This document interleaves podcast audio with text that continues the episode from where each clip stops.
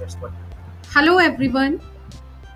Today I am recording my lecture on the mathematics in routine life as maths is a very important subject in the everyday life. Maths can help us do many things that are important in our everyday lives. And parents can help teenagers connect mathematics they learn in school and their everyday lives.